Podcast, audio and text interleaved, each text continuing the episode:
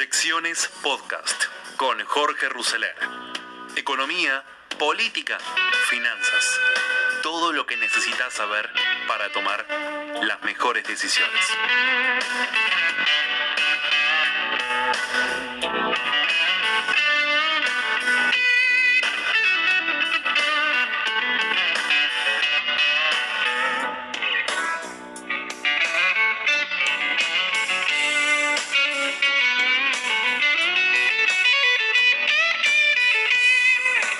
Es un gran gusto porque lo considero un amigo y uno de los tipos más lúcidos que tiene Argentina, que es Santiago Kovadloff. Santiago, buenas noches, ¿cómo estás?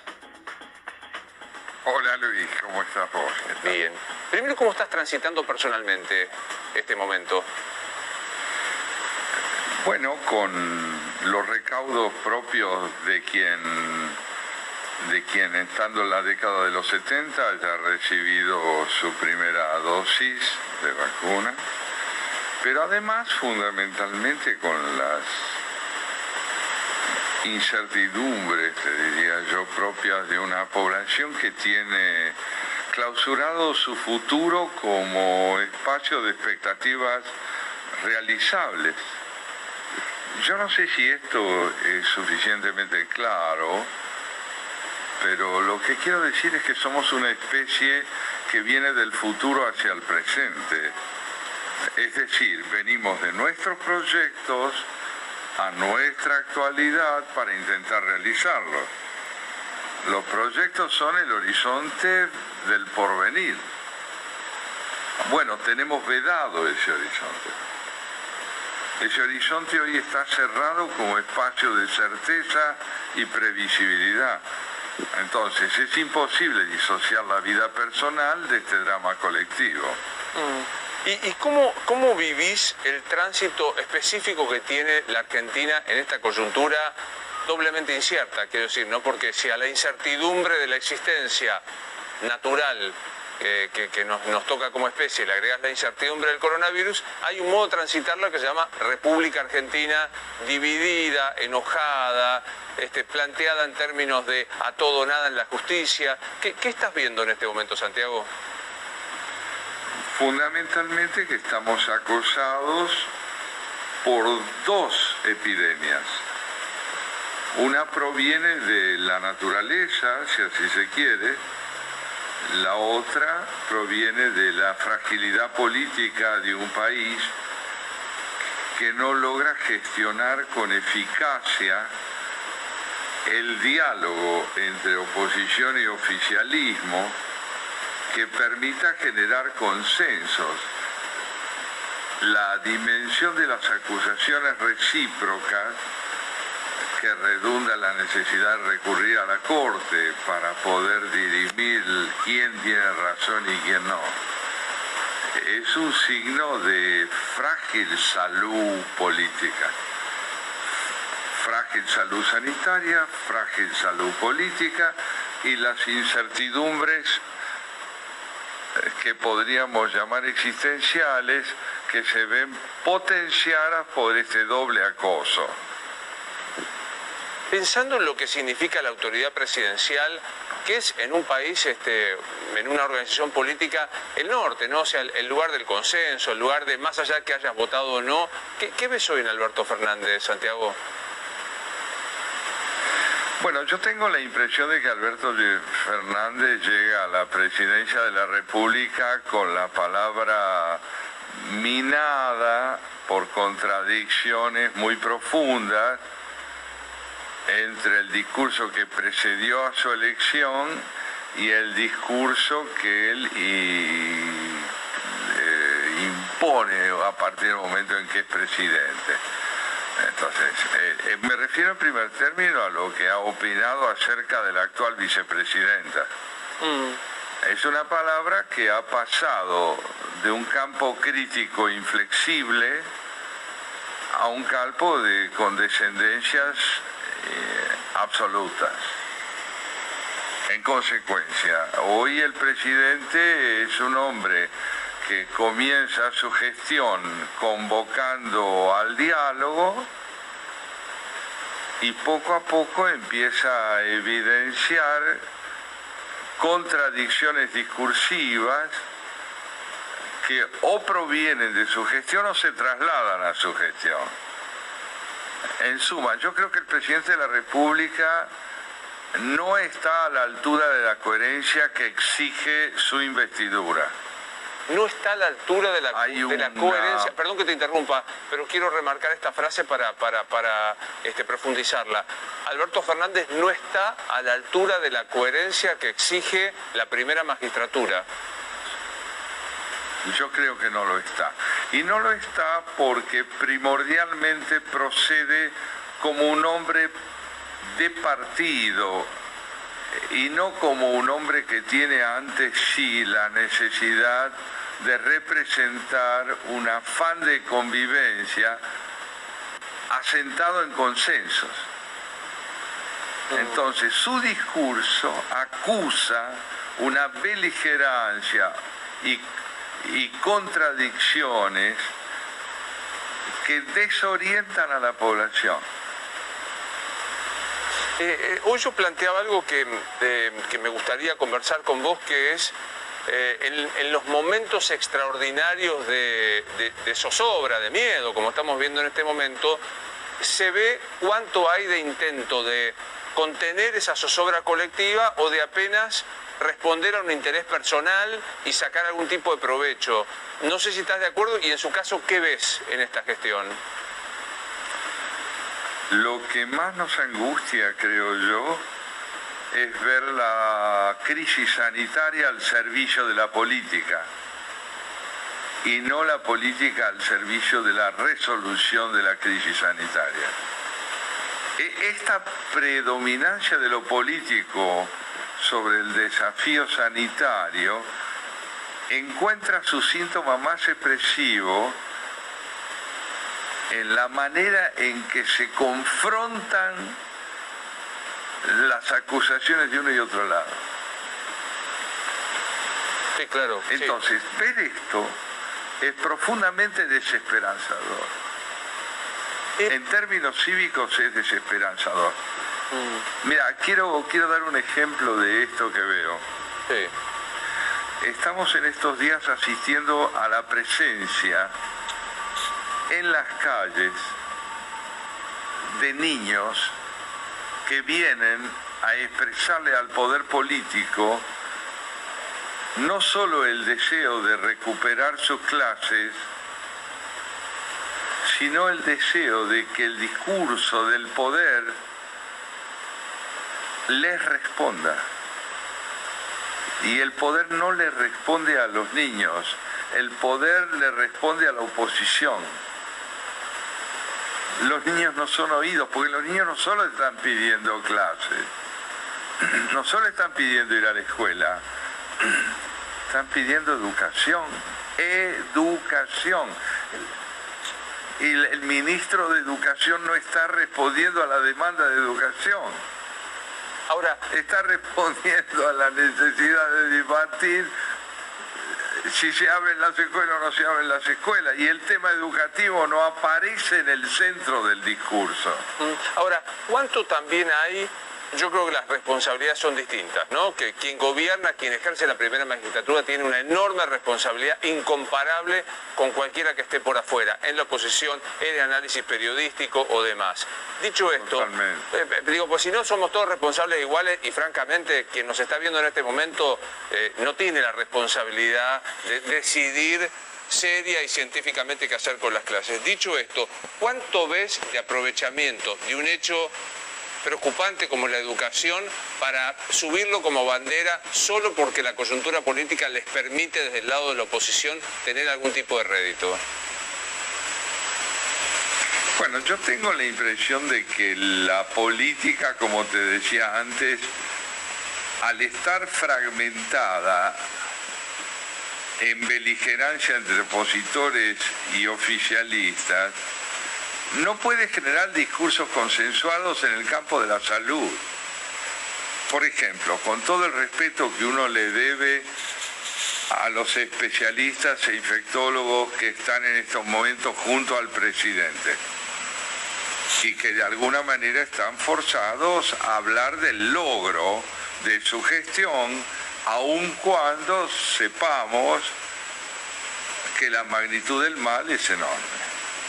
Ahora bien, entonces, ¿por qué motivo no convoca el gobierno a una pluralidad de intérpretes de lo que ocurre y hace falta para que la opinión de los infectólogos tenga valor de unanimidad y no de fragmento? Sí, claro. Claro. Frente a esta fragmentación se produce una honda desmolarización porque el discurso que parece científico termina contaminado por la partidización. Ahora, ¿no será? Te respondo a esta pregunta, ¿no? Que vengo haciendo, no, no con tanta fineza ni con tanta precisión como estás haciendo vos ahora, te respondo, ¿no será que la lógica política argentina supone que ceder una parte de la primera persona del singular y sumarla a la primera persona del, del plural implica perder poder, perder prestigio, perder lugares y de alguna manera este, limar tu propia autoridad? ¿Sabés qué creo que me estás diciendo, Luis? Me estás diciendo en un sentido estricto que en la Argentina no hay política en el sentido eminente del término. Me está diciendo que hay partidización. Sí, claro. Hay hombres partidos en los dos sentidos del término. Sí, claro. Eh, y, y no hay política, por lo tanto, porque la política es la disidencia dentro de consensos básicos. Mm. Y no fuera de los consensos básicos. Yo tengo la impresión de que las elecciones que van a tener lugar, las elecciones de término medio en septiembre,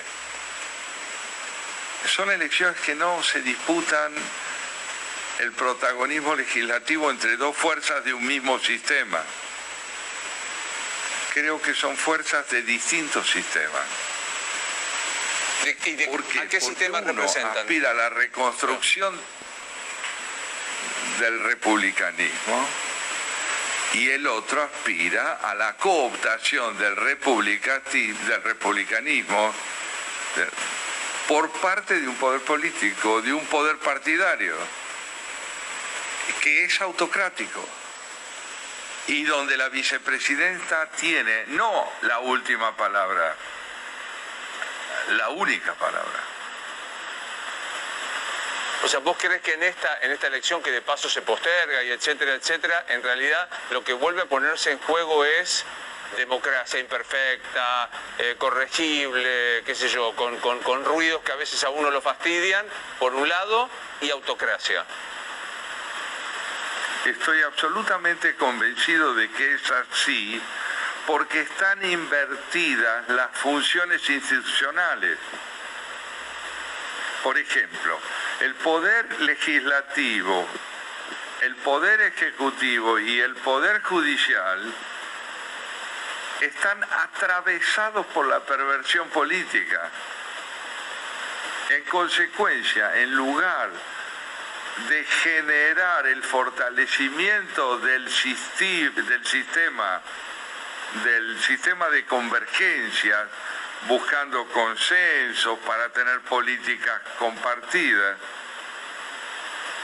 se está disputando la exclusión del otro. Es decir, el silenciamiento del pluralismo. En, en, frente a esto que vos estás planteando, yo quería traerte una cuestión de dilema moral, que, que es el tema de Las, eh, las vacunas que son los vacunatorios V I P, los, vacuna, los vacunados truchos. Hoy hay una nueva denuncia que sí vamos a analizar sobre este, de listas truchas. ¿Qué, qué, qué pasa por la cabeza del que se adelanta la fila, del que se aprovecha un privilegio? Es el eco de un modo de proceder que proviene de la política. El delito hoy está legitimado, subestimado como delito por el propio presidente, que considera que adelantarse en una fila no es una transgresión ética. Y por lo tanto, lo que la gente que violenta el ordenamiento de la solidaridad cívica no se siente incurriendo en algo que está fuera del comportamiento que llevan adelante sus dirigentes. El... Esto se llama sí. corrupción. Eso se llama, perdón que te interrumpí. Corrupción. Eh, en, en los momentos de tragedia universal que también reside en nuestro país, ¿es donde más, más prístino, donde más clarito aparece el tema de la corrupción? Mira, yo creo que podría ocurrir lo contrario. Hay ejemplos históricos en, en los cuales eh, la fragilidad, la crisis, la amenaza de destrucción generan un fortalecimiento ético notable en la población. Por ejemplo, el caso de la Inglaterra de Churchill durante la Segunda Guerra Mundial. La situación de Inglaterra era lamentable. Las posibilidades de invertir la situación política y lograr vencer a Alemania eran pocas, eran muy bajas. Pero había un fortalecimiento cívico notable que consistía en esto, que yo te lo resumiría así. No sabemos si podremos ganar la guerra, pero nuestra dignidad consiste en hacer frente a la adversidad. Y si no podemos ganar la guerra, pero hemos presentado batalla ante quien subestima nuestra vida y la democracia, pues entonces hemos sido dignos. Necesitamos un gobierno que dé ejemplo de dignidad, y solo está dando ejemplo de voluntad de poder a costa de la ética. Como siempre, un placer recibirte, Santiago. Ojalá que pronto tengas la segunda vacuna, que puedas venir, charlar, este, eh, intermediados por esta, por esta, por esta eh, lejanía. Me hincha, me hincha un montón, así que espero que puedas venir pronto. Gracias, gracias por haberme dado la oportunidad de hablar con vos desde casa. Gracias a tus colaboradores. Fuerte abrazo, ¿eh? Hasta luego, Santiago Kovadloff. Bueno, así con Santiago Kovadloff, entrevistado por Luis Novaresio en el programa Dicho Esto, en el canal A veinticuatro, con esta frase, ¿no? Donde dice que el presidente Fernández no está a la altura de la presidencia.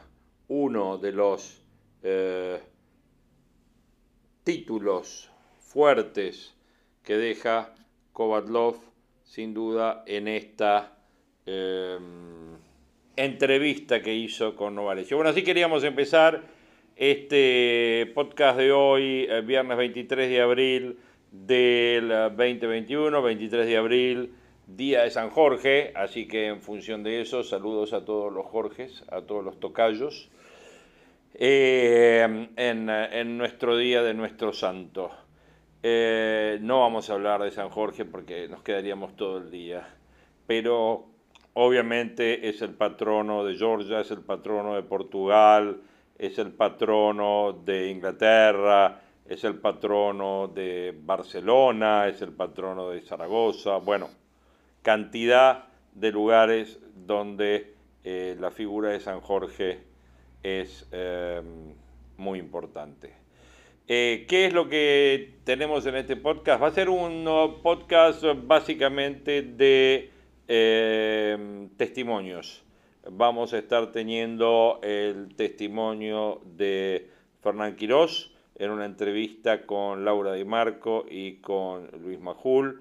Vamos a tener el tema, con todo el tema político, ¿no? Todo el tema del desgaste que le están haciendo a Larreta desde el PAMI, desde el gobierno central, desde, eh, bueno, la justicia, etcétera.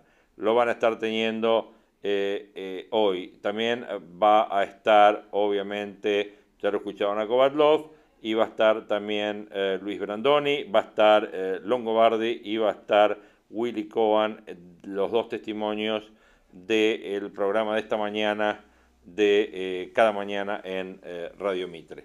Bueno, y la realidad, como siempre, la realidad económica que vamos a tocar a continuación. Tantas veces me mataron, tantas veces me morí, sin embargo estoy aquí resucitando. Cantaba la cigarra de la gran María Elena Walsh.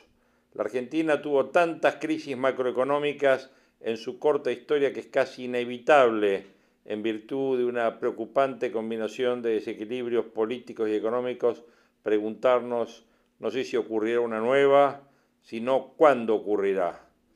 Antes o después de las elecciones legislativas de este año. Antes o después de las elecciones presidenciales del veinte veintitrés. Que la próxima les estalle a ellos, afirmaron casi con las mismas palabras dos reconocidos economistas, uno oficialista y el otro de Juntos por el Cambio. Sin embargo, la diosa griega de la fortuna sigue ayudando al Frente de Todos. El precio de la soja no deja de subir y los principales bancos centrales del mundo se inclinan por mantener los tipos de interés bajos, a pesar de que se disparan las expectativas inflacionarias. ¿Alcanzará para evitar otro episodio traumático? Al menos los posterga un tiempo, afirma un viejo lobo de la City porteña. En teoría, ningún evento político es inevitable. La suerte casi nunca está echada. Depende de las decisiones de los actores y de los comportamientos de las sociedades. Observando desapasionadamente lo que viene ocurriendo en el país, no aparecen muchos motivos para el optimismo. Por acción u omisión, los actores políticos escalan los conflictos antes que solucionarlos.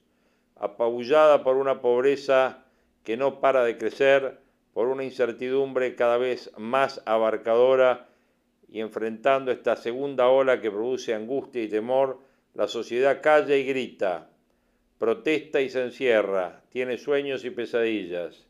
Es imposible, imposible generalizar en un contexto de tamaña desigualdad y fragmentación, pero el conflicto de Neuquén y la rebelión de padres y alumnos ponen de manifiesto que áreas y sectores combativos como la Patagonia y los empleados públicos neuquinos y otros que jamás se habían hasta ahora organizado pueden protagonizar acontecimientos de relevancia.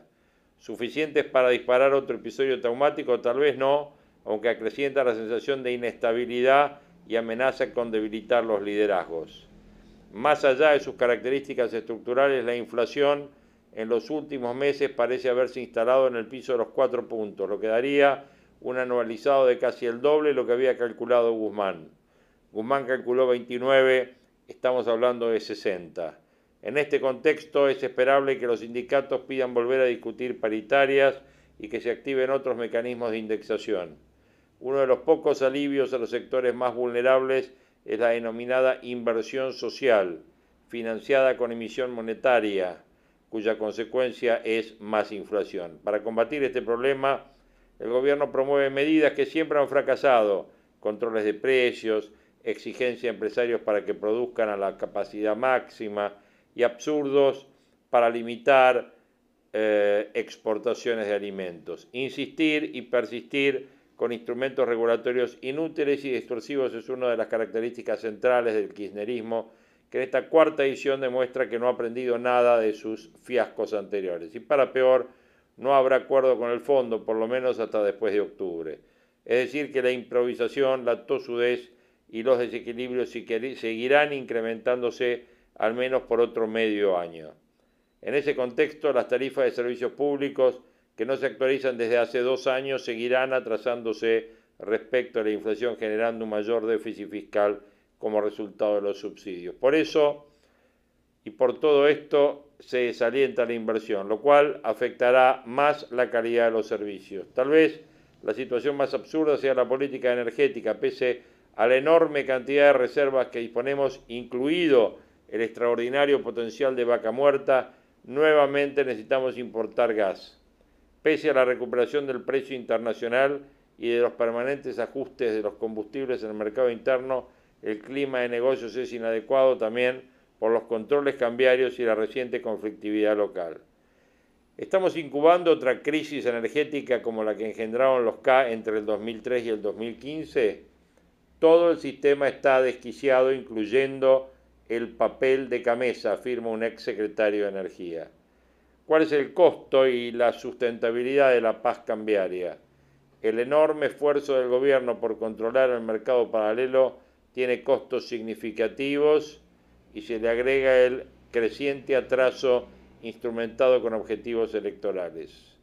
Tal vez se pueda confundir por un tiempo a segmentos puntuales de una sociedad ensordecida por las dificultades de sobrevivir en la Argentina, pero jamás a un agente económico experimentado y mucho menos al mercado financiero.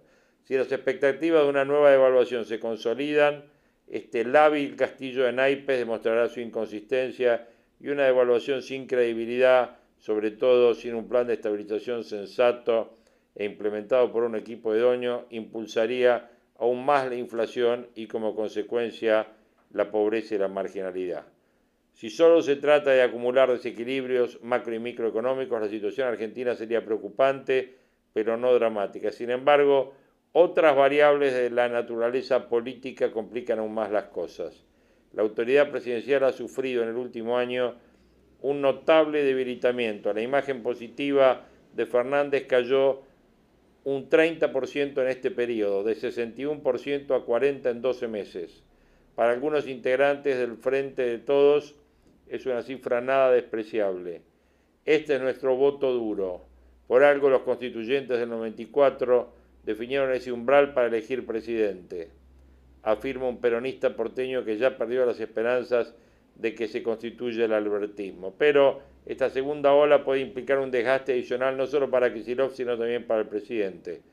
Alberto comprendió que si la situación sanitaria se desbordaba en el conurbano, como insistía Axel, no podrá desacoplarse de ese infierno. Esa interpretación tal vez ayude a entender la decisión de avanzar con las nuevas restricciones, pero de ningún modo explica el método elegido, o sea, el cómo. Una nueva oportunidad para ratificar el liderazgo presidencial, reinstalarse en el centro de la escena luego de los desplantes de los sectores más duros de su coalición. Cualquiera que hayan sido los motivos, una vez más le salió el tiro por la culata. La pregunta es si está en juego la paz social. Por las dudas, el gobierno apuntala a los sectores más vulnerables, como los que reciben la U H, las categorías más bajas del monotributo, que recibirán una suma extra de quince mil pesos para estas dos semanas en las que rige el D N U. Curioso que el presidente se haya querido congraciar con el personal de la salud, con tres pagos de seis mil quinientos pesos, cifra que valen menos que la mitad de un pobre estructural. Dos comentarios. Por algo la inflación, es decir, la falta de restricción presupuestaria, es tan popular entre los políticos argentinos, sobre todo para los peronistas. Y esto me recuerda a una enseñanza de William Kitsch que dice: dime tus prioridades de gasto público y te diré cuál será tu base electoral. Desde que comenzó la pandemia hemos visto en el mundo muchas tensiones, conflictos, marchas, contramarchas, pero ninguna crisis de gobernabilidad. Los incumbentes han sufrido un serio desgaste, pero han logrado sobrevivir a pesar de todas las dificultades. ¿Sea Argentina una excepción? Imposible determinado, pero las condiciones contextuales de una crisis económica se están acumulando y es casi imposible adivinar ex ante cuál puede ser el disparador de esta crisis.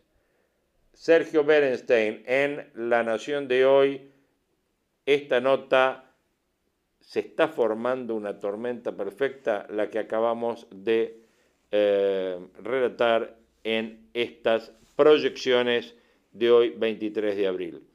Willy Cohen, eh, Longobardi, eh, eh, Luis Majul, Laura Di Marco, la entrevista con Fernán Quirós, eh, Jorge Liotti y la entrevista con eh, Luis Brandoni. Todo eso en este capítulo de Proyecciones veinte veintiuno de hoy. Una cumbre global de medio ambiente impulsada por el presidente Biden. Eh, han participado varios presidentes. Biden se comprometió que para el fin de esta década, si para dos mil treinta, Estados Unidos baje eh, de considerable las eh, famosas emisiones de gases contaminantes y lo hizo por, argumentó, que frente a esto un imperativo moral y también económico. Allí estaba el presidente Fernández, que justo al momento de presentar su discurso de cuatro minutos, el presidente Biden se ausentó argumentando que tenía una cuestión de agenda eh, pautada anteriormente. Y justo ocurrió cuando hablaban Alberto Fernández, Jair Bolsonaro, y no sé si el padre o el hijo, eh, el, el rey de Arabia Saudita, ¿no? Saben que está ahí el, el hijo, el tal Mohammed bin Salman, que está muy objetado eh, por todo el mundo por las mismas razones por las que está objetado el presidente Putin, ¿no? Ambos figuras especialmente tenebrosas, ¿no? Eh, el presidente habló de todas maneras y utilizó la cumbre de medio ambiente para reclamar por la deuda argentina, eh, este pedido de los líderes mundiales, por el sobreendeudamiento irresponsable de la Argentina generado antes de la pandemia y agravado durante ella. Así que pidió otra vez mayor flexibilización de los plazos, tasas y condiciones. Con lo cual, Argentina lo que está postulando, Willy, si no me equivoco, es que el Fondo Monetario modifique su carta orgánica. ¿Eh? Claro, claro, claro. Cosa que en estas condiciones parece difícil de conseguir. Uh-huh. Dicho esto, eh, Biden ayer anunció que va a reconocer, y entiendo que el día es hoy, El, eh, el genocidio armenio, en eh, donde han muerto, murieron hace ciento y algo de años, ciento seis años, un millón y medio de personas en manos del entonces llamado Imperio Otomano, eh, claro. que es obviamente Turquía, una determinación del presidente Biden, obviamente eh, eh, eh, eh, muy, muy ponderable. Y para muy, aplaudir de pie. De pie, por supuesto. Yo le vengo diciendo que hay que seguir a Biden desde el punto de vista de los valores. Eh. Bueno, eh, y ayer el presidente ruso, el tenebroso Vladimir Putin, finalmente anunció que va a retirar sus tropas de la frontera con Ucrania, ciento cincuenta mil soldados. Ha habido sobre esto una presión mundial muy importante. Bueno, luego de la conversación con el diputado Mario Negri, no estamos en condiciones de ni de entender, y mucho menos de explicar, qué está ocurriendo con la cuestión de las fechas electorales en Argentina, siendo que ayer se anunció un acuerdo que el diputado Negri pareció desmentir esta mañana, en el sentido de postergar las primarias para septiembre y las elecciones generales para el mes de noviembre, eh, bajo el argumento de razones de carácter sanitario. Eh, a mí me parece que, siendo que la mayoría de los países que han tenido elecciones durante la época de la pandemia las han llevado adelante sin problemas, no encuentro por qué razón Argentina tiene que estar mirando esto para octubre. Es incomprensible. A mí me resulta personalmente, eh, si les interesa un punto de vista, que esto es una contribución más a la afectación de las prácticas democráticas en la Argentina. Jugar con las fechas electorales, particularmente las de una elección general, eh, no es algo, a mi juicio, apropiado, ¿no? Siendo que países como desde la República Dominicana y Bolivia hasta Ecuador y, y el Perú y Estados Unidos o Nueva Zelanda han votado normalmente durante la pandemia. Bueno, el mundo ha tenido ayer este, novecientos mil casos, de los cuales un, algo más de un tercio han ocurrido en la India, que es hoy el, la India junto con Brasil, pero especialmente la India, el lugar donde más contagios ocurren en el mundo. Ya son más de trescientos mil, con una rarísima variante eventualmente que está en ex examen en todo el mundo, que es una combinación de variantes que habría ocurrido en el lugar más poblado de la India, ¿no es cierto? Que tiene un país que tiene mil y algo de millones de habitantes, un lugar donde viven doscientos cuarenta millones. Ha habido catorce mil muertos, de los cuales tres mil, eh, prácticamente cinco mil, eh, de los catorce mil se explican por los tres mil muertos en la India y dos mil muertos en el Brasil. La, la contracara de esta historia, y lo vamos a hablar enseguida con Juan, es que ayer Gran Bretaña anunció prácticamente que están en condiciones de, en niveles de controlable, endémicos controlables, ¿no? Así que Israel, Estados Unidos, eh, eh, Gran Bretaña, ejemplos eh, admirables de eh, procedimientos de vacunación exitosísimos. Argentina tuvo este lamentable récord ayer de personas fallecidas, fueron quinientos treinta y siete, ¿no es cierto? Que es un número mucho más alto de lo que ya considerábamos alto, que eran trescientos y pico de personas, más veintisiete mil casos, ¿no es cierto? Así que estamos cerca de los dos millones ochocientos mil contagiados y hemos superado los sesenta mil muertos, ¿no? Eh, superado el número de muertos ayer solo por cinco países, obviamente la India y Brasil, Polonia, Estados Unidos y México. Eh, de los casos de ayer, que fueron veintisiete mil, trece mil ocurrieron en la provincia, en la provincia de Buenos Aires y tres mil quinientos en la ciudad. Aún así, recién Fernán Quirós dijo que él entiende que eh, los casos están estabilizados ¿eh? y hace falta que desciendan. Pues hay dos aspectos que están obviamente ajustados a algún nivel de discusión: la edad de los contagiados y la ocupación de terapias intensivas. A mí me parece que acá están interviniendo dos elementos, no uno. Uno es un elemento sanitario, efectivamente algo está pasando. Y el segundo es un elemento político, ¿no? El doctor Debach prácticamente nos reconoció o, o aceptó el razonamiento mío respecto de que están, la política está jugando con estos dos números de manera inapropiada, ¿no?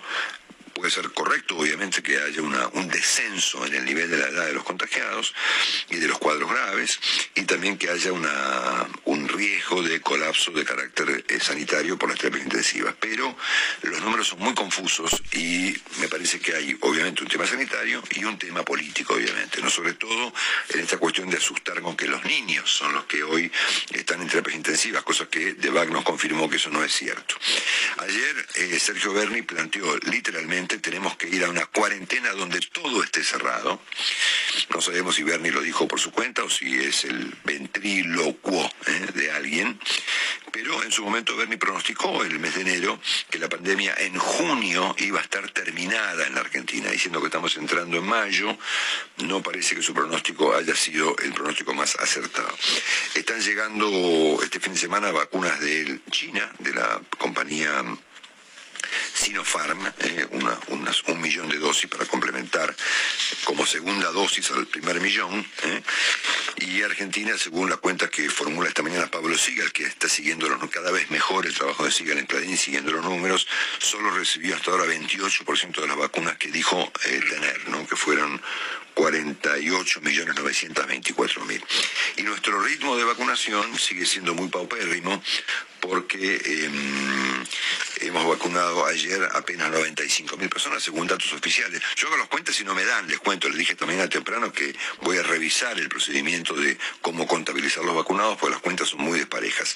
Pero oficialmente, esta mañana, el Ministerio de Salud dio a conocer la información a las seis y un minuto de la mañana, eh, eh, eh, anunciando que hubo noventa y cinco mil vacunados, ciento treinta y un mil anteayer, eh, ciento cuatro mil... Eh, el martes, noventa mil el lunes y apenas dieciocho mil el día domingo pasado. Quiere decir que nuestro promedio de vacunación es de ochenta y ocho mil personas por día y hemos vacunado cuatrocientos treinta y un mil en una semana. Es decir, nada. ¿eh? Eh, recordamos que Uruguay ha vacunado al cuarenta y tres por ciento de su población al, al día de la fecha. Y no hay ninguna provincia argentina, por ejemplo, que tenga semejante nivel de estándar vacunatorio. Eh, bueno, y por supuesto el tema de las clases, que sigue, que ha quedado ahí, ¿no es cierto? noventa y siete por ciento de las escuelas en la ciudad continúan abiertas, los colegios privados no han aceptado la intimación del Gobierno Nacional, el jefe de gobierno ha ratificado la presencialidad de las clases eh, y efectivamente eh, estamos en presencia de un desaguisado político y jurídico que no ha producido básicamente ningún resultado excepto contribuir al, a esta cosa tan compleja que es mezclar la pandemia con la política. Realmente eh, cada vez más, más eh, alarmante, lo han dejado solo al gobernador Omar Gutiérrez en esta situación. Hay un millar de trabajadores de la salud, Marcelo, autoconvocados, que están casi, te diría, para que uno tenga idea, están a la izquierda de ATE, es decir, eh, los trabajadores del Estado eh, habían acordado con, con, con el gobierno provincial, no lo están aceptando, hay sectores de ultraizquierda, hay casi treinta cortes de ruta. Lleva la cuestión quince días. Pensamos, Marcelo, que el secretario de Energía, Daniel Martínez, es un hombre de Neuquén, pero evidentemente ni el ministro del Interior, Guado de Pedro, ni la ministra de Seguridad, Sabrina Frederic, está eh, interviniendo. Hay obviamente gendarmería en las rutas nacionales, pero por supuesto la gendarmería no, no está haciendo nada.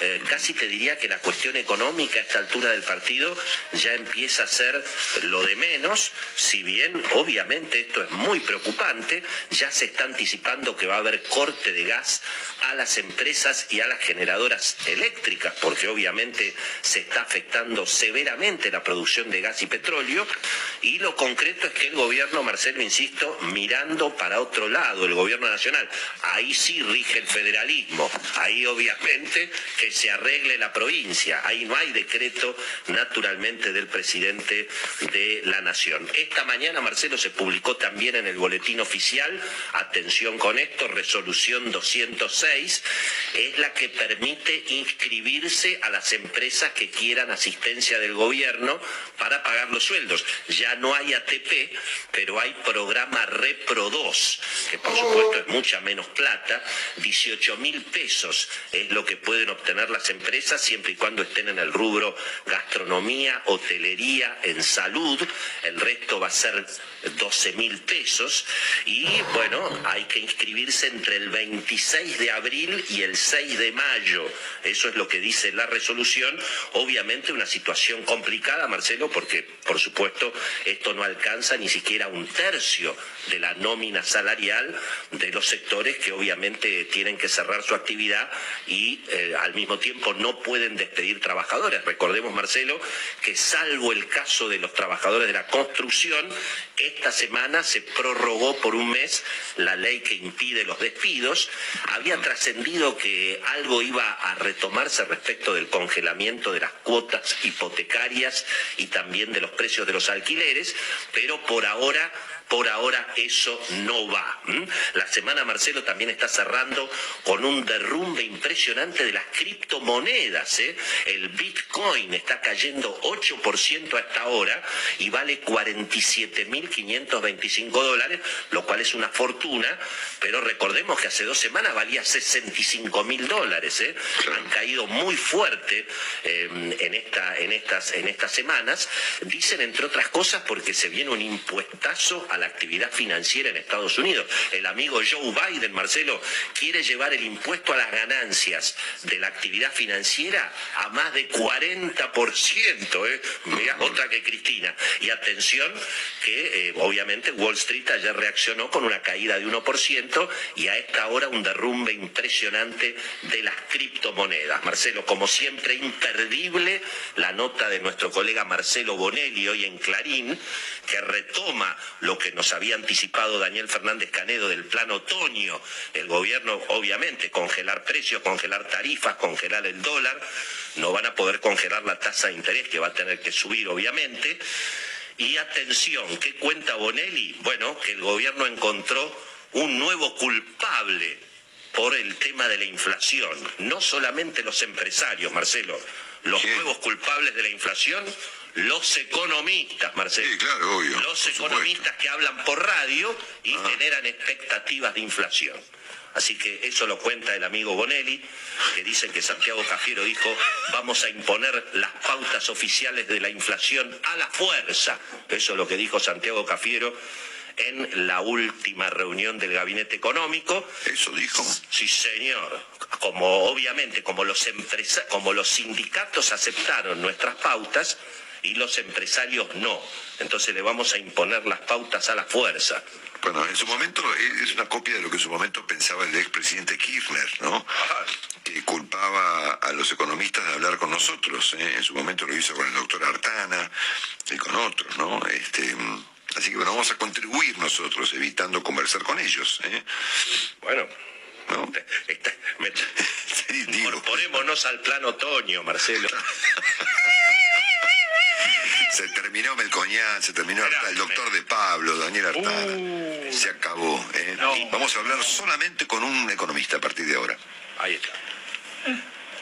¿Y con quién? Con Fortunato Zeco.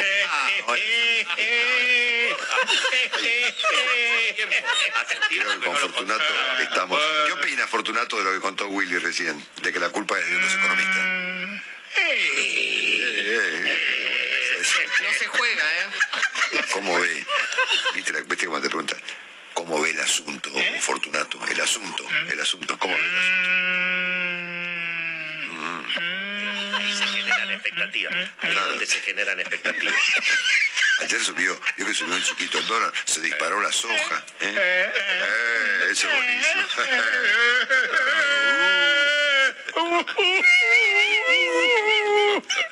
Pero cayó un poquito la actividad económica en febrero. Un poquito. compara contra el febrero del año pasado. Uh, es el gran Fortunato Zeco, el decano de los economistas argentinos. Exacto. Un abrazo, Fortunato. Buen fin de semana. ¿Cómo te va? Bueno, en realidad en este momento lo que hay es un callejón sin salida, porque estamos en el medio del proceso después de las tensiones del fin de semana y los primeros días de esta semana. Concretamente, eh, la situación es que se está a la espera de una definición de la Corte, pero que todavía la Corte no puede avanzar en una resolución porque está esperando una respuesta del Gobierno Nacional. El Gobierno Nacional tiene tiempo hasta el martes a primera hora para presentar su postura antes de que la Corte defina, y está estirando los tiempos en el entendimiento de que mientras tanto rige el decreto del presidente Fernández donde eh, suspendía las clases presenciales. También es cierto, por el otro lado, que el decreto se está cumpliendo con enormes eh, fisuras, porque eh, la ciudad dice que el noventa y siete por ciento de las aulas están abiertas. Uh-huh. Y hoy hubo una reunión eh, muy significativa del ministro Trotta con las cámaras que nuclean a las instituciones privadas, en donde las instituciones dijeron abiertamente que no iban a cumplir con el decreto. Es decir, uh-huh, hay una desobediencia explícita respecto de este decreto. Me da la impresión de que tanto en el Gobierno de la Nación como en el Gobierno de la Ciudad, la impresión, y alguna información también, obviamente, están empezando a explorar algunos mecanismos de caminos alternativos, porque se dan cuenta que en esta situación se está complicando cada vez más y se perjudica a la gente, y ellos también por la imagen pública y política que tienen. Entonces, tienen un desafío dentro de una semana cuando venza el plazo del D N U, y yo entiendo que están buscando mecanismos para tratar de dar una respuesta un poco más cohesiva. Del lado de la Nación, con esta idea que Trotta tenía antes de que Alberto Fernández abruptamente girara hacia la suspensión de las clases, la idea de algún tipo de presencialidad administrada. Y del lado del Gobierno de la Ciudad, tratando de ofrecer alternativas para reducir la circulación, tratando de evitar no impactar en el tema de las clases. Estos diálogos se están dando por abajo, todavía en forma muy incipiente. Creo que la semana que viene se van a acrecentar. No creo que dé para mucho más esta situación. O sea, que no crees que la Corte vaya a ser árbitro. Yo creo que la Corte, en principio, va a llegar tarde, por lo menos para estos periodos, porque tienen tiempo hasta el martes para presentarse. Hay que ver si entre el martes y el viernes tiene una definición. Ya el impacto va a ser muy acotado, por lo menos para los plazos determinados por el decreto que está vigente hoy. Y además hay que ver qué hace la Corte. Tiene una gran cantidad de alternativas que podrían ir desde el no reconocimiento del decreto, pero pedir una garantía respecto de la cuestión sanitaria, donde probablemente no quiere intervenir. Es decir, tiene muchas diagonales para no terminar haciendo un fallo que termine eh, de alguna manera plasmando un ganador y un vencedor explícitamente. Y además yo creo que va a llegar tardíamente, porque lo que se hizo fue una judicialización en varias instancias. Uh-huh. Hasta que la Corte termine de ejecutar, estamos por lo menos el martes, difícilmente en el mismo día que Nación se presente, la Corte se pronuncia. Francisco Jueguen, tenías una pregunta para Luis Brandoni. Sí, yo... ¿Qué tal, Luis? Buenas noches. Hola. Yo te quería preguntar, uno de los grandes problemas que, que sufrió la Argentina durante dos mil veinte, durante la cuarentena más estricta y, y flexible, fueron problemas de trabajo. Y ahora estamos viendo que con estas restricciones eh, los aforos, por ejemplo, en los teatros eh, se achicaron, y probablemente eh, con mayores restricciones al, hacia el futuro vamos a ver de vuelta a los teatros cerrados. Quería preguntarte cómo están tus colegas, cómo estás vos, cómo están los actores hoy, en, en qué situación económica se encuentran. Muy complicada eh, la, la situación que estamos viviendo, eh, es, es absolutamente nueva, única, digo. En general, los actores, este, los sindicatos de actores tienen un alto nivel de desocupación porque siempre es mucho mayor la oferta que la, que la demanda. Pero esto de que no haya trabajo, digamos, no hay un solo actor trabajando en la televisión argentina, es algo que no ocurre desde que, desde que existe la televisión. Este, los teatros están cerrados.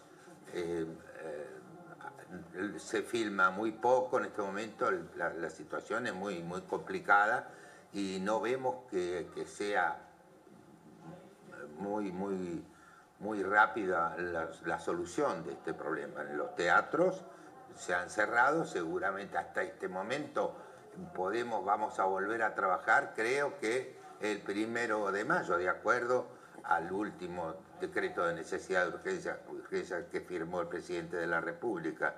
pero no estamos seguros de que, de que uh-huh. mejore la situación sí, sí, no epidemi- estamos, epidémica. No estamos seguros, de modo que es una situación muy, muy compleja la que, en la que estamos.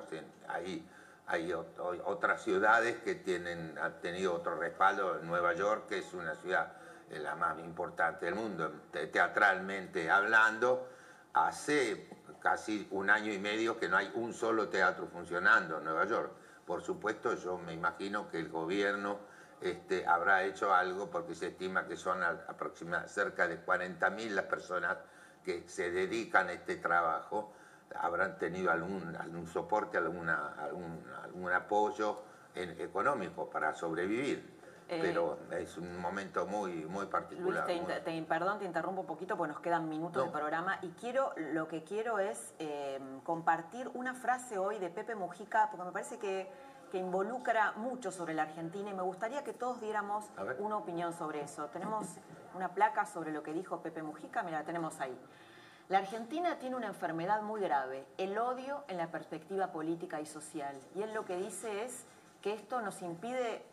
nos impide realizar acuerdos, ¿no? El odio en la perspectiva política y social. Es así, efectivamente, es así. Efectivamente es así. Por eso eh, se ha transformado a alguien que no piensa como, como nosotros, no en una persona que piensa distinta, sino en un enemigo. Esto, es lo que, esto se, se trabajó mucho, desde hace muchos años, los que, sobre todo... los que no tienen vocación democrática, el que no piensa, que, que, que no, no, los que no son democráticos no, no, no creen que pueda ser posible una re, buena relación con alguien que piense distinto. Uh-huh, uh-huh. Entonces, o que pueda es, tener la razón. Lo que ¿no? dice el, el expresidente del Uruguay es bastante razonable, si no es posible. Digo, en este momento tan, tan complicado, tan difícil en el mundo, este, el... el, el, el El acto del presidente de la República, quitándole no sé qué cantidad enorme de dinero de la participación a la ciudad de Buenos Aires, sin haberlo a, a, advertido, avisado, uh-huh. hablado con los responsables, con el jefe de gobierno, por ejemplo, es inadmisible en un país normal, en un país civilizado, inadmisible. Entonces estas cosas, la verdad es que no, no, no ayudan, este, no, no, y, y se... Y, Y yo lamento este, tener que dar la razón a una apreciación tan terminante. De, uh-huh. de no es la primera vez, ¿no?, que Pepe Mujica habla de nosotros y habla bien, nos critica bien. Sí, sí, sí, no, y además tiene... tiene... Vamos a hacer una, una pausa chiquita y después el profesor Jorge Osona, me gustaría una reflexión de él, que es un capo y también lo va a abarcar seguro desde la historia. Vamos y volvemos.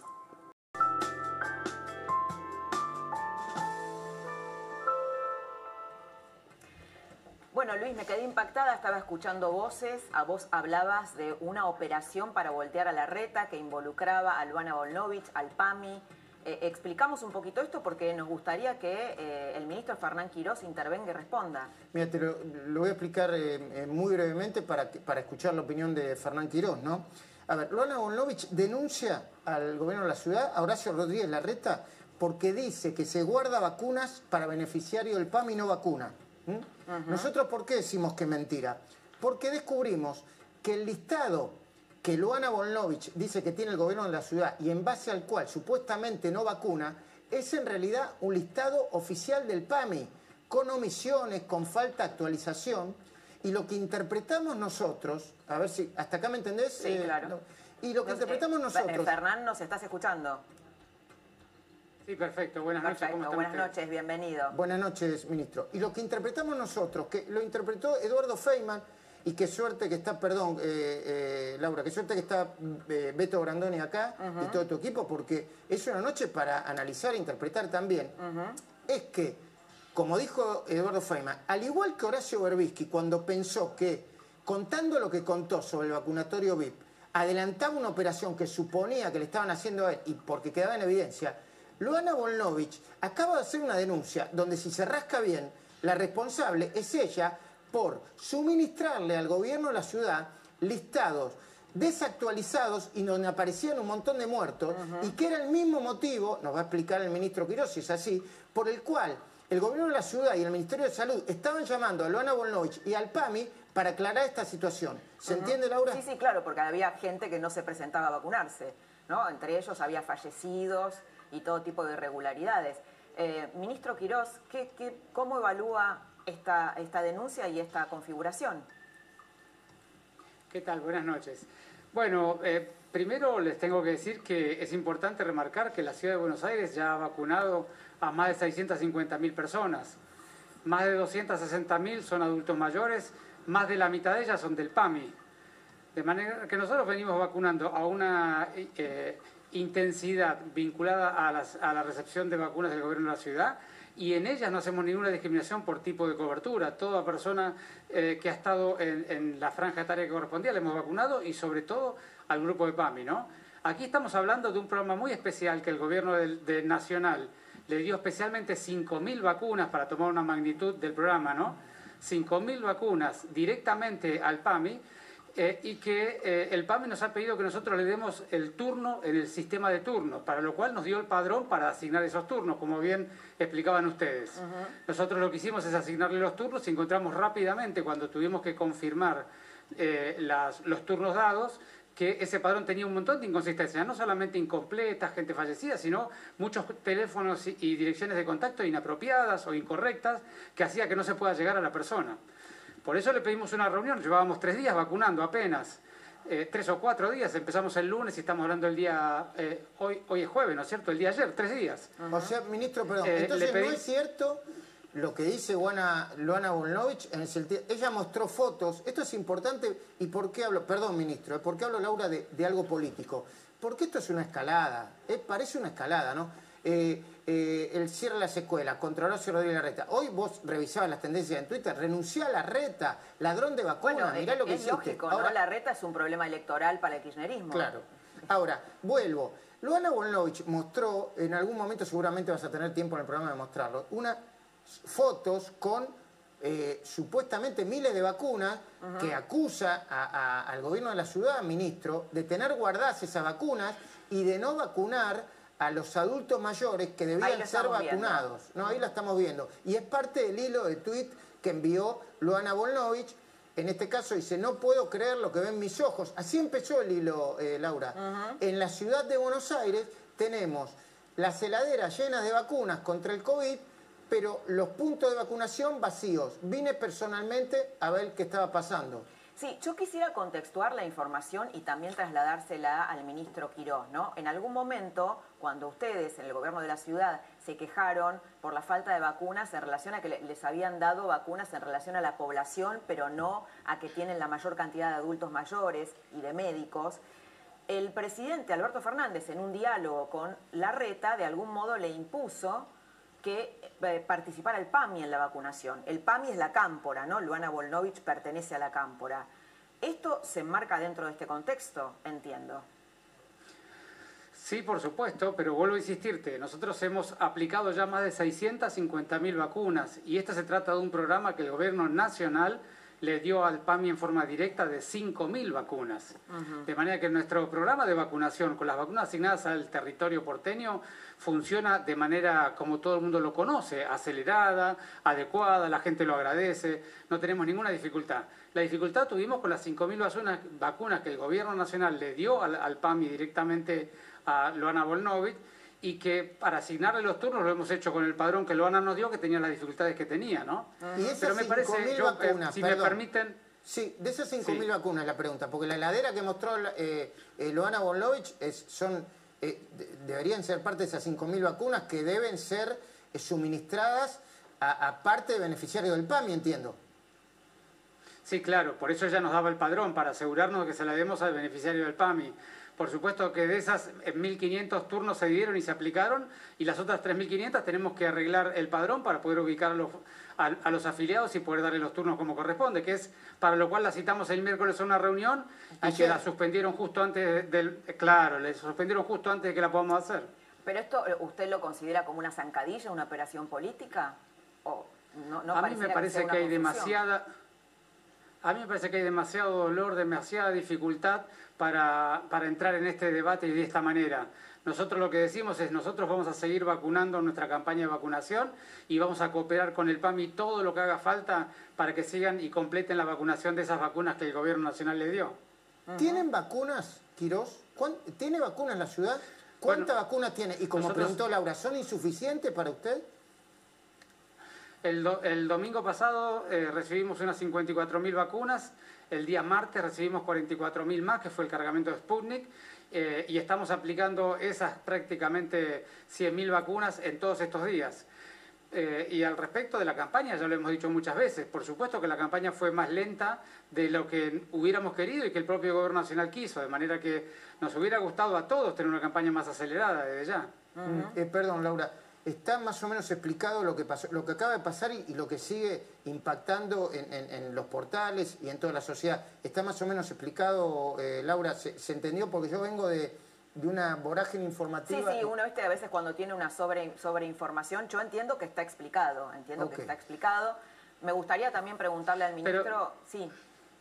Sí, ministro. No, no, digo para cerrar el tema, pero además me parece que en vez de dar estos debates de esta manera, son tres mil quinientos turnos, que son turnos que se pueden dar en un rato, en un día de trabajo y en dos días más vacunarlo. Yo creo que en vez de... O sea, que con un café se soluciona esto. Lo que hay que hacer es coordinar una reunión de trabajo y resolver este tema rápidamente, porque al final lo importante es que podamos vacunar a los afiliados del PAMI que estaban en ese padrón que el PAMI nos dio.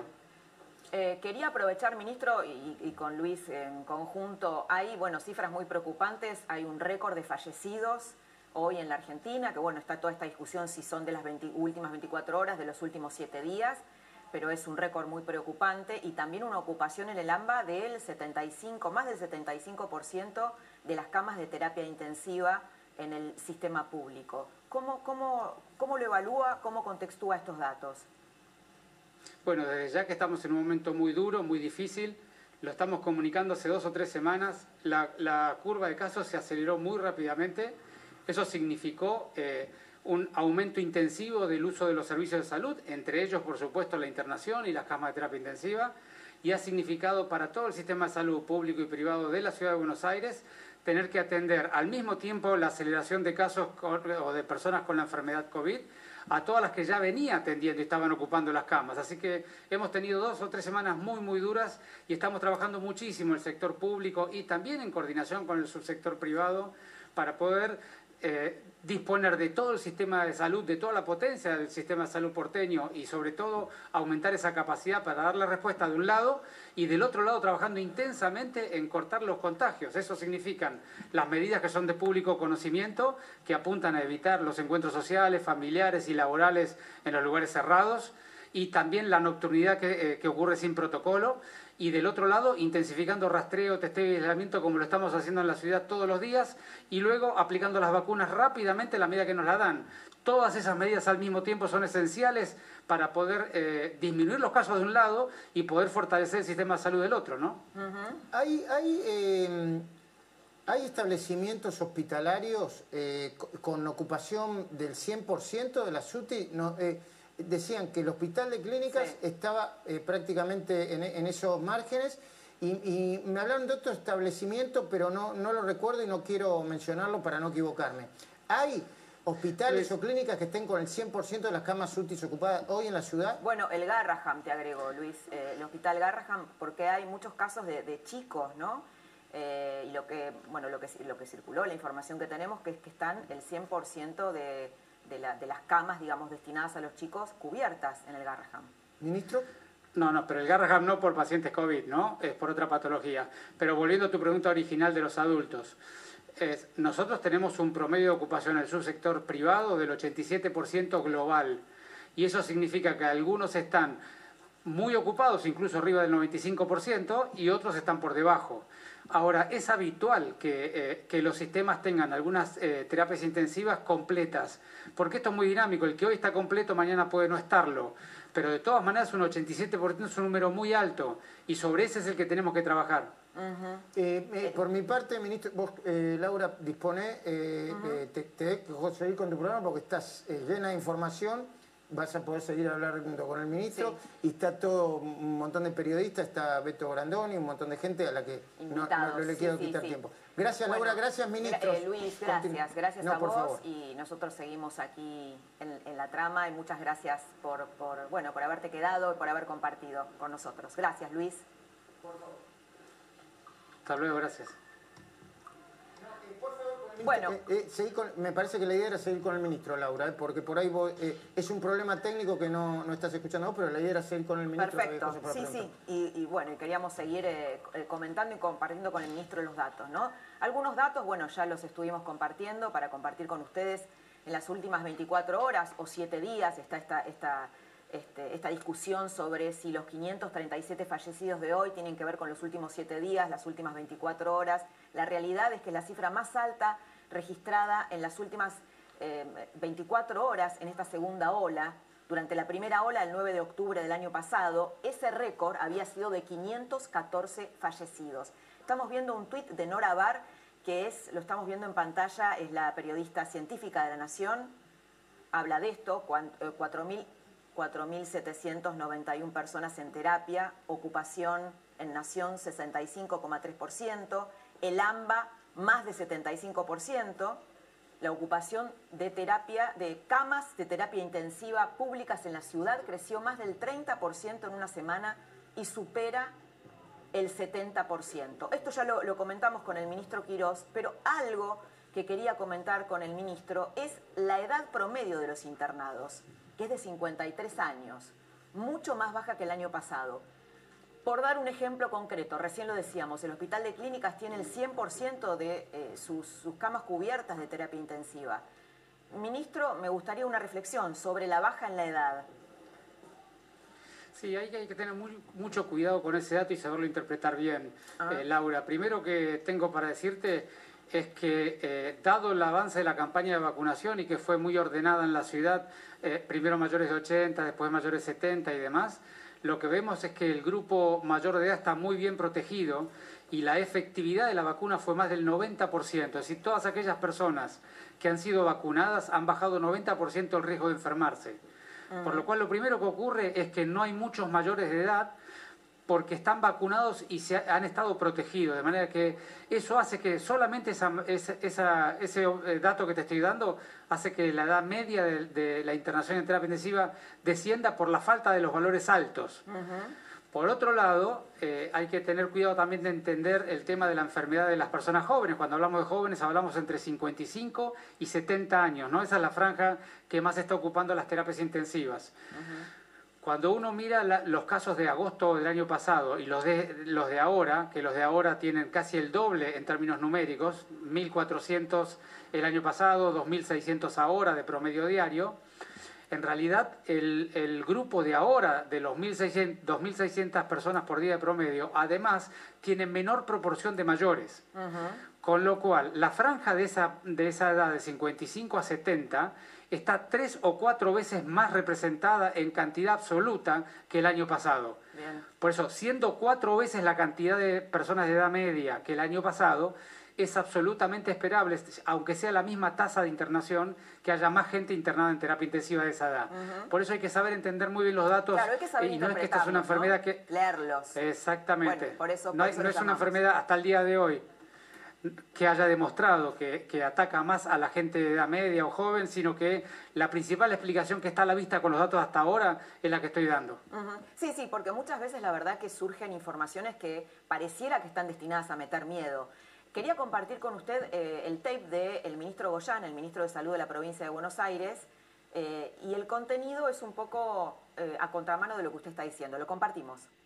A todo el mundo, no solamente que conoce gente que tuvo coronavirus, a todo el mundo conoce a alguien que tuvo o lo tuvo o conoce, sino que empiezan a conocer dos datos. Primero, eh, son casos graves y gente joven. Entonces eso empieza a tomarse conciencia de que ya no es una cuestión de que le va a tocar a los demás. Y el segundo dato, que creo que eso sí produce, a mí me gusta decirle más conciencia, pero también el ser humano tiene una reacción de miedo. Claro, de temor. Claro que sí, claro que sí. Eh, y la reacción de temor es que ya nadie tiene seguro una cama. Me parece que esto es lo que se quiso expresar ayer y, y, al, y el que tenga la, la prepaga más cara del país tenía asegurada la cama. Y estamos viendo el ejemplo, todo, el ejemplo todos los días. Bueno, ni el que tenga la prepaga más cara tiene asegurada una cama.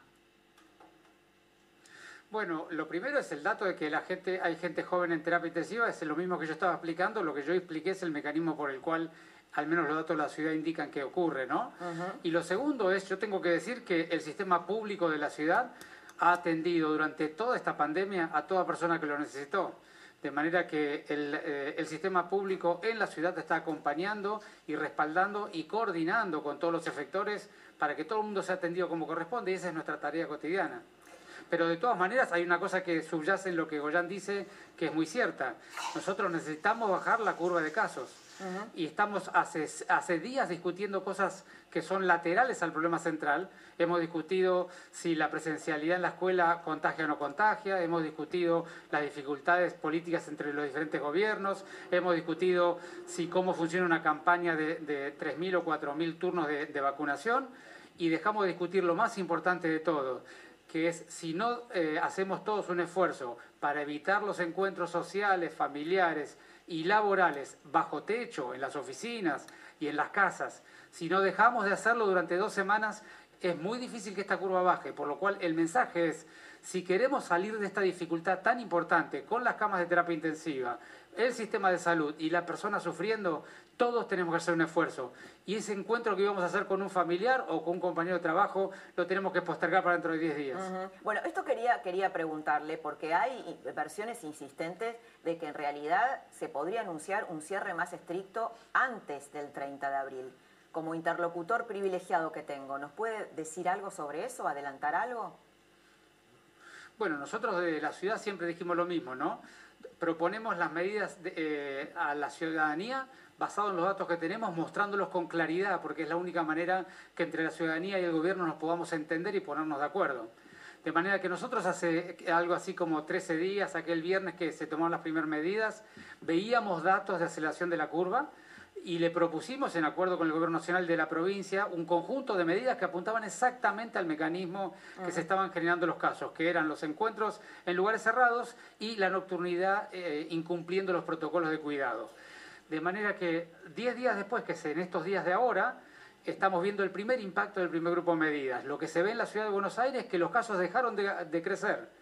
Bien. De todas maneras, necesitamos que desciendan, porque están en dos mil seiscientos casos uh-huh. promedio por día, sí. Y necesitamos que desciendan. Pero ha habido un cambio muy claro en la tendencia de la curva como respuesta a la primer eh, grupo de medidas. Okay. El segundo grupo de medidas se tomó hace cinco días. Uh-huh. De manera que en los próximos cinco días vamos a poder ver el impacto de ellos. Bien. De acuerdo al impacto que tengan este segundo grupo de medidas, nosotros vamos a proponer nuevas medidas que sean eh, hacia profundizarlas o no, de acuerdo a lo que estemos observando. Uh-huh. La cara más tenebrosa de la pandemia empieza a darse en el medio de una pelea política entre el gobierno de la ciudad y el nacional, y en la que pareciera ser que, como están las cosas, alguien va a tener que ceder. Esto después lo vamos a hablar con Jorge Liotti, el columnista político estrella de La Nación, nos va a contar sobre este tema. Probablemente tengan que ceder ambas partes. Alberto Fernández y el ministro Trotta ya están bajando un par de cambios, hablando de una vuelta a clases administrada. En la ciudad, la vuelta a clases presenciales ya es un hecho. Según las estadísticas que difunde la Ciudad de Buenos Aires, el noventa y siete por ciento de las escuelas públicas y privadas de la ciudad hoy estuvieron abiertas. Es decir, el D N U del presidente no se cumple. El gobernador Kicillof está convencido de que hay una especie de complot internacional en su contra. No tanto, ¿no? Pero un complot en contra de su carrera política y prácticamente un golpe de Estado. Incluso algunos asesores de él, como por ejemplo el doctor Jorge Rashid, lo, lo, lo dice claramente. Eh, vamos, vamos a... Tenemos, tenemos un tuit, ¿no?, de Rashid que dice, mira, están provocando, están provocando para un golpe de Estado, parlamentario, judicial, rebelión policial, caos, desabastecimiento, se quedaron sin salida electoralmente, perdidos, juegan todo o nada. Embajada de Estados Unidos, medios hegemónicos, Círculo Rojo, apoyan, apoyan, por eso fuerzan los límites. Nos están, nos están midiendo, nos están midiendo. Bueno, Jorge Rashid es un infectólogo que asesora a eh, Axel Kicillof y salió diciendo que, que en realidad eh, la desobediencia civil, por llamarlo de algún modo, y el hecho de que la ciudad, eh, dicen ellos, no controle eh, las, las restricciones impuestas a través del D N U, forman parte de un golpe de Estado. Lo tenemos a Luis Brandoni en el piso. Luis, muy bienvenido, muchas gracias por, por, por estar aquí con nosotros en La Trama. ¿Qué pensás de este tipo de interpretaciones que vienen del lado de Kicillof, ¿no? Por ejemplo, el hecho de que las escuelas estén abiertas, Eh, a pesar del D N U del presidente. Bueno, esto, esto es interpretado como una provocación, como un complot de medios hegemónicos, de la Embajada de Estados Unidos y, y, y de otros factores. ¿Cómo lo, cómo lo evaluás? Bueno, te escuché con alguna dificultad, pero voy a, voy a intentar este, responderte. Como veo este tipo de esto, de lo que estábamos hablando, de las acusaciones del gobernador de la provincia diciendo que el jefe de gobierno de la ciudad está intentando un golpe de Estado, eh, al, algo así, a tu pregunta iba por ese lado, ¿verdad?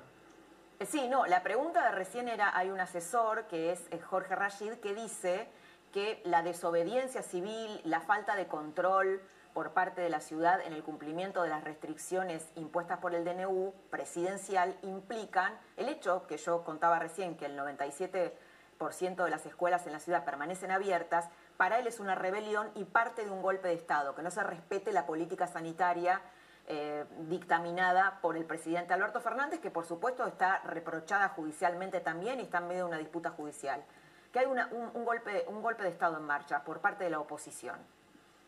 Yo creo que está, estamos hablando de un despropósito. Yo creo que es un despropósito lo que están diciendo, porque no, no, no, no me imagino que, que esté en la, en la imaginación de, de nadie que, que pertenezca a Juntos por el Cambio tiene alguna intención de dar un golpe de Estado. Esto es, un, es, un, es delirante, es una, una, una respuesta que me, me, me cuesta darla porque no, no, no, no, no resiste el, el menor análisis esto.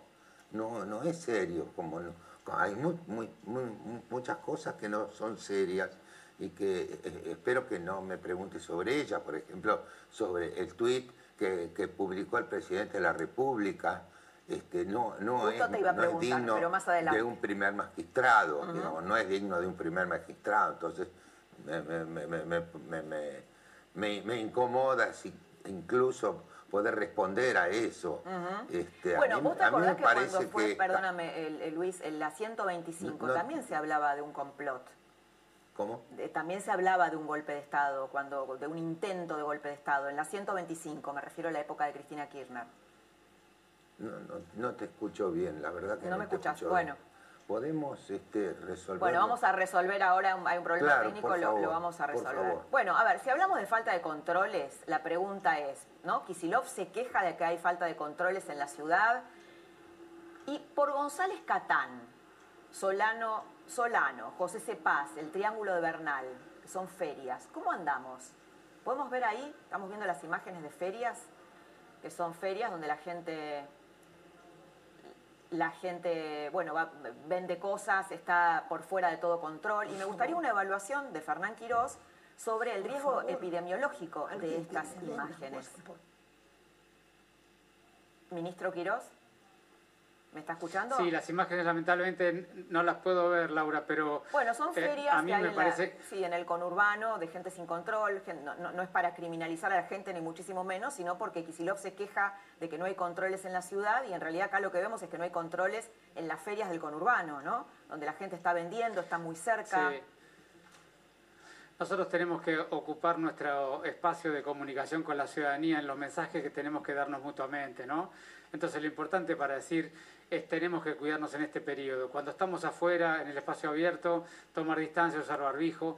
Cuando estamos en el interior, sobre todo con alguien que no convivimos, tenemos que, muy importantemente, abrir las ventanas, ventilar, estar poco tiempo, el menor tiempo posible, si nos vamos a reunir con alguien al lugar abierto, dar mensajes muy claros al respecto, Laura, porque si no, eh, digamos, dialogamos de un montón de temas secundarios y hoy lo que tenemos que cuidarnos es de la pandemia. Hay demasiado dolor como para que la gente se distraiga en cualquier otra cosa. cuando esta curva haya pasado y estemos todos más vacunados y la cosa esté más tranquila, será el momento de discutir en otros términos. Pero a mí me gustaría ahora aprovechar mucho el tiempo en, en explicar a la ciudadanía cómo está la situación y qué puede hacer cada uno, y sobre todo empoderar a las personas a que tomen la decisión de hacer algo, no solamente de observar lo que hacen otros, sino también hacer algo por sí mismo, y sobre todo por la educación. Uh-huh. Para poder mantener la educación presencial tenemos que seguir cuidándonos, tenemos que evitar los encuentros familiares, los encuentros de los chicos fuera de la escuela de manera no cuidada. Si se van a encontrar chicos, tenemos que cuidar la normativa de cómo se encuentran en el lugar abierto, en fin. Esto es lo que me gustaría, Laura, comunicar sobre todo, ¿no? Uh-huh. ¿Cuántas camas de terapia intensiva? Hablábamos de las camas de terapia intensiva. Colocó la provincia desde octubre del veinte veinte, cuando ya se sabía que iba a venir una segunda ola, a abril del veinte veintiuno. Tenemos ahí la, la placa de las camas, ¿no? Según fuentes del Ministerio de Salud de la Nación, provincia incrementó ciento veintinueve camas en terapia, lo estás viendo ahí, en terapia intensiva, contra mil doce en el mismo periodo en la ciudad. ¿Alguna reflexión, ministro, sobre estos datos? Bueno, es que es muy importante entender que esta pandemia requiere una aproximación integral. E integral significa no solamente fortalecer las camas de terapia intensiva, los recursos humanos, el equipamiento, la infraestructura que eso requiere, tanto el sector público como el privado, hay que cooperar con el privado para que también lo pueda hacer. Hay que intensificar muchísimo el rastreo, el testeo y el aislamiento. Es muy importante que sigamos testeando, porque si no esta epidemia es muy difícil de contener si la gente, cada una de ellas, no sabe quién está enfermo y quién está contagiando, ¿no es cierto? También es muy importante todos los dispositivos que puedan servir para detectar personas más enfermas o con más posibilidad de tener la enfermedad, como son los dispositivos que montamos nosotros en la ciudad para los que vuelven de viaje. Uh-huh. Es muy importante eh, eh, ensayar y preparar un sistema de, de vacunación que sea bien intensivo y que vacune rápido. Es decir, hay, es muy importante comunicar con claridad la información y transparentemente para que la ciudadanía sepa en cada momento cómo y qué tiene que cuidarse. Eh, y después es muy importante tomar las políticas públicas que cuiden los lugares de más contagio. Uh-huh. Por eso insistimos nosotros tanto que las medidas tienen que apuntar a los lugares donde ocurre el contagio y no a cualquier otro lugar. Y son todas partes de lo mismo. Eh, eh, me parece que es importante decir, es un plan integral con un conjunto de medidas. Ministro, yo le pido que se quede unos minutitos más. Sé que se tiene que levantar temprano y me lo pidió especialmente, pero al final del editorial, que faltan unos minutos, hay un homenaje para usted que le hace Luis Brandoni, que es nuestro... nuestro invitado estrella hoy.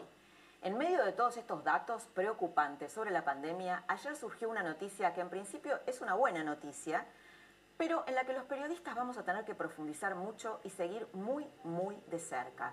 Se trata de la novedad de que la Argentina va a fabricar la vacuna Sputnik aquí en el país a través de un laboratorio, el Richmond, cuyo dueño, Marcelo Figueiras, está muy, pero muy vinculado al peronismo a través de sus propios contactos y los de su mujer, la ex legisladora peronista María Laura Leguizamón, muy allegada a Cristina Kirchner cuando ambas eran senadoras.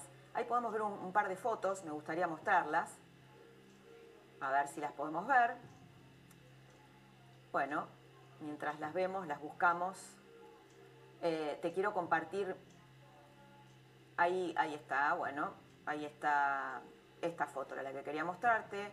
Aníbal Fernández, es el casamiento de Marcelo Figueiras con María Laura Leguizamón. Está Aníbal Fernández, el presidente Alberto Fernández. Hay un, un tape, tengo entendido, un tape donde Alberto Fernández visita la fábrica de Richmond hace dos meses. Eh, ahí está con Marcelo Figueiras y está, eh, bueno, ahí lo que hubo es eh, una propuesta de exención impositiva a Richmond, ¿no? Digo, ahí ves, ahí ves las conexiones entre el poder político y, eh, y Marcelo Figueiras. Quiero compartir esta noche con vos la historia detrás de la noticia de la fabricación de la Sputnik en la Argentina. Y también, te soy sincera, mis dudas y mis preguntas. Tengo muchas preguntas en torno a esta historia. Vamos a empezar por el principio. El año pasado habíamos tenido una novedad muy parecida durante el viaje secreto que hizo la entonces viceministra Bisotti a Rusia, donde también había viajado Raquel Méndez, la esposa de Daniel Goyán, y directivos de otro laboratorio muy cuestionado, H B L Pharma, muy ligado al Instituto Patria, este laboratorio. También entonces nos anunciaron que la Argentina iba a fabricar la vacuna mediante este laboratorio. Cuando se empezaron a revelar los antecedentes de H B L Pharma, se armó un enorme, enorme escándalo. El negocio se desarmó y finalmente todo quedó en un acuerdo de Estado a Estado, sin intermediarios. El laboratorio H B L Pharma tenía un sinnúmero de irregularidades y había estado en convocatoria de acreedores al borde de la quiebra.